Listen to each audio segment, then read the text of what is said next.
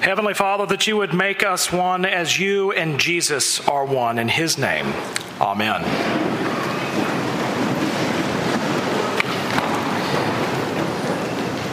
if you just had your service bulletin this morning looking at the gospel reading, uh, it makes zero sense. It doesn't make any sense at all because it's picked up at the latter third of Jesus' high priestly prayer.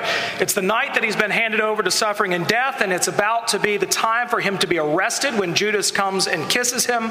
And so, in his final moments with the disciples, he's done some teaching in chapter 16, but then he gets to chapter 17, and what does he do? He begins to pray. Uh, pray so that the disciples can hear him praying and hearing a conversation between God the Son and God the Father. A prayer that, if it were uttered in our presence, we would probably listen very closely to, worth listening very closely to. And so, how are we to make sense of what this passage is, passage is saying? I mean, there are a lot of these and a lot of thems. I mean, who are these people, and what is the overarching theme of what Jesus is trying to say to us in the midst of this prayer to his Father? Well, you don't have to look too closely to see that the passage is about unity. Right? Not just unity between God the Father and God the Son, where the Father and Jesus are one and Jesus is in the Father, but also that we might be one. So when Jesus refers to these, chapter 16 tells us that these are the disciples. And his prayer for the disciples in chapter 17, beginning with the 17th verse, before we get to our verse 20, Jesus prays this for them Sanctify them in the truth. Your word is truth. As you sent me into the world, so I have sent them into the world. And for their sake I consecrate myself, that they also may be sanctified in truth. But then he says, I also pray for them. I do not ask for these disciples only, but also for those, us, those who will believe in me through their word. That is you and me. That Jesus is not just praying for his disciples, but he's praying for us as well. That the apostles might go forth and preach the word, not simply their word, not their opinion, but the very oracles of God that has been given to them by Jesus, whom the Father has given to Jesus. The Word of God that goes forth and goes out. And so, those who come to believe on Jesus Christ as a result of the ministry of the apostles us. Jesus is praying for them too. And there's a, a, doctrine in the church called apostolic succession. And you normally only hear about it when bishops come around, and normally they're about 90% wrong. And what it is, is that many people will articulate it as the laying on of hands from bishop to bishop to bishop to bishop. Well, historically, we can't trace that back. Uh, there are lots of significant holes in that. And so, if that's the case, how could it be that? But in fact, we hear it this morning in John 17 that apostolic succession is the transmission of the gospel from generation to generation. We stand in apostolic succession when we pass on the gospel message to others because God has children, not grandchildren. Paul tells us in 1 Corinthians 15 Now I would remind you, brothers, of the gospel I preached to you which you received, in which you stand, and by which you are being saved, if you hold fast to the word I preach to you, unless you believed in vain. For I delivered to you of first importance what I also received that Christ died for our sins in accordance with the Scriptures, that he was buried, and that he was raised on the third day in accordance with the Scriptures. This passing on of the gospel, the very word of God, to successive generations is absolutely key to the idea of unity. Not just the unity between Jesus and his people, Jesus and you, but also our unity with one another. Well, how does this happen? Well, firstly, we have union with Christ. We do read in verse 20 for those who believe in me through their word. Salvation is of first importance if you want to have union with Christ. You must know the Lord.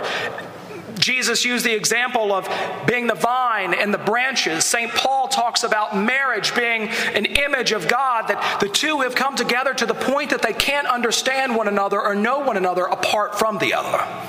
Uh, the two wills have become so commingled. I mean, you've, you've been in this spot in your relationships, especially in marriage, where someone will come to you and say, How would you like to go fishing this weekend? Your heart says yes, but you stop and say, I don't think so. Why? Because you and your spouse are one. You understand the nature of your spouse and you're willing to sacrifice yourself for them. Elsewhere, Paul talks in Ephesians 2 about that we're, we're stones, living stones being built into a, a spiritual temple, the very pinnacle of God's creation, His church coming together, Jesus Christ Himself being the very foundation. There's a big difference between being a stone in that magnificent building and simply being a stone in the pile next to the building. Knowing Jesus Christ and Him knowing you is the first step in unity. Not just unity with Him. When we have unity with Jesus, we have unity one another. Now, you may say, how can that be with a church so divided between denominations and structures and doctrinal issues? But even on a more personal level, you have loved ones, your parents, your children, uh, your friends, uh, other close family members, co workers, whoever it might be, where because you know the Lord Jesus and they know him not, there is a glass ceiling you can feel the gap between you and them. Why? Because you two don't share the most significant and important thing in your life. You don't share that which gives you your own identity, which defines who you are, Jesus Christ. And so if you don't share that with somebody else, you may know intimacy at a certain level, but you'll never know spiritual intimacy. You'll never know the oneness that Jesus and the Father have or that you and Jesus have. But what does this look like? Does it play itself out practically in the life of the church? Later on, we're going to sing the great hymn, Onward Christian Soldiers. And there are some hymns where I sing them, and you know, you're not just singing, you're actually reading the words. And often there'll be hymns that just, God speaks to me through them. And I become so caught up in it, I can't even sing anymore. But uh, I like Onward Christian Soldiers, but there's a verse that stops me. And it's because I wonder am I singing a lie? We are not divided. All one body, we, united in hope, doctrine, and charity. Hey, was the author writing in a cave? Does he not see the church? Right? I mean, how can he say that we are not divided? But that's because we have the mindset of the church being some sort of organizational unity. We're caught up and we've been taught the idealism of the ecumenical movement that says real union, real unity manifests itself in a uniform of structure. But that is not what Jesus is saying. Jesus did not come and create the church so that we could be under one organizational umbrella. I love what Spurgeon had to say about this. He said, It was never Christ's design to set up a conscience crushing engine of uniformity. The body of Christ, his church, is not made up of denominations, of dioceses, of presbyteries, Christian mission societies. It is made up of the saints of God from who he knew before the foundation of the world, who are redeemed by his blood, called by his spirit, and made one with Jesus. That is what the body of Christ looks like. And the reality is that we are one in Jesus Christ, regardless of what our, what our structures say. You know, it's been said that the world continues to go round. Uh, well, my grandfather said, You know what makes the world go round? And I said, What? And he said, Favors. That's what makes the world go round. Uh, but that's not true. Uh, it really is true that love makes the world go round, and it's the love of God for those who have not come to know Him yet. And as He's building this great spiritual temple of His church, it's not until the pinnacle is made, when, when, the, the cap, when finally they're able to cap it off the high point of his creation is it all finished. And so the world continues to turn so that others might come to know Jesus Christ. Through our word, which is the Word of God, our testimony concerning the person and work of Jesus Christ, that testimony is what helps create unity. Every person that believes in Jesus Christ is built into the great gospel unity, and you will never see the church as a whole while there is one soul left unsaved for whom Jesus shed his precious blood. If you want to build up the church of Christ, if you want to see unity in the body, then go out and declare his word. Tell others of his grace and mercy as God has given you the ability. Often, when I am in public uh, and I have my collar on, somebody will inevitably come up to me very excitedly and say, Oh, I'm an Episcopalian, which normally is a warning. Uh, but uh, but I will say, that is marvelous, praise the Lord. But what do you know of Jesus Christ? Now, if they're Christians, they rejoice with me uh, that the gospel is shared. Uh, if they're not, they look at me like a dog looking at a clock. Uh, confused. The worst kinds are the ones that say, and they say this openly, I'm a Whiskapelian. Oh, brother. What of Jesus Christ and his shed blood? Are we parts of that great unity? There's the question. It's not this morning, are you members of a Christian church? You may say, I was baptized a Presbyterian or I was confirmed an Episcopalian, but that's not true. You were baptized into the death of Jesus Christ and you share in his resurrection. You confirmed your faith in the Lord Jesus Christ by standing up and declaring your faith in him. Your name is not denomination, your name is Christian.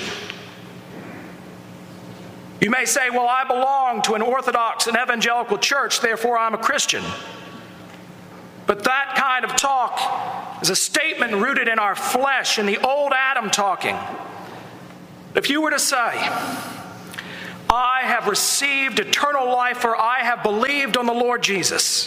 For by his great love and mercy on the cross, the Father has given me to him. Being of one, being one with Christ means you are one with one another. Don't look for outward things, memorial plaques, church registers, but look for the very bond that is written on our hearts and souls. I'd love to see this morning, I don't do this often, if you would humor me with this, but I'd love to see a show of hands of how many of you are here at the Advent but did not grow up in the Episcopal Church. Would you raise your hand? My friends, look around you. That is the body of Christ. This is what helps make the Advent the Advent. Now, some of you may say, well, I'm a Methodist and I'm married a Catholic, so this was the compromise. I ask you, what is it that caused you to stay? In spite of your different backgrounds and persuasions is the very word of God, the gospel of Jesus Christ, He and He alone that has saved you and made you one, and why you have found a home here.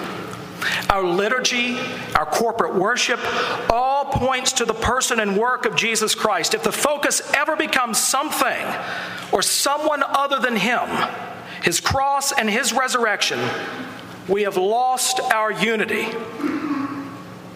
Now, this doesn't mean that we don't care about our history and heritage, far from it. We are committed to the prayer book and the articles of religion.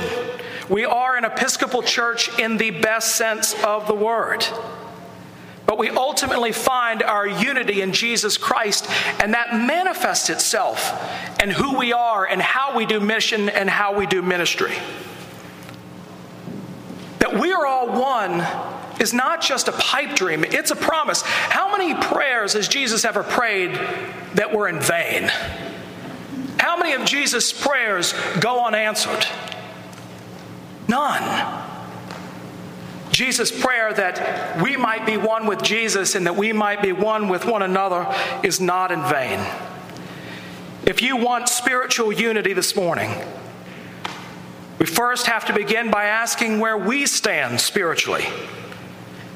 Have you been born into the family of God? Have you been washed with his blood? Have you passed from death to life? Are you alive in Christ? Does God dwell in you and do you dwell in him? Never mind the obvious differences that we have. Because if you are in Christ and I am in Christ, we cannot be two, we must be one. So, brothers and sisters, let us love each other fervently. Let us live together as those who are going to spend eternity in heaven together. Let us help each other in our walks with the Lord. Let us aid each other in every holy and spiritual enterprise that furthers the kingdom of God. Let us chase out of our hearts everything which would break the unity which God has established. Let us cast off from ourselves every false doctrine, every false thought of pride, enmity, envy, bitterness, that we whom God has made one may be one before men as well as before the eyes of the heart searching God. Want to know unity this morning? Unity with God is the first step by becoming one with Jesus Christ. And then, knowing the unity in Him, you will find unity in one another by Him and Him alone. Amen.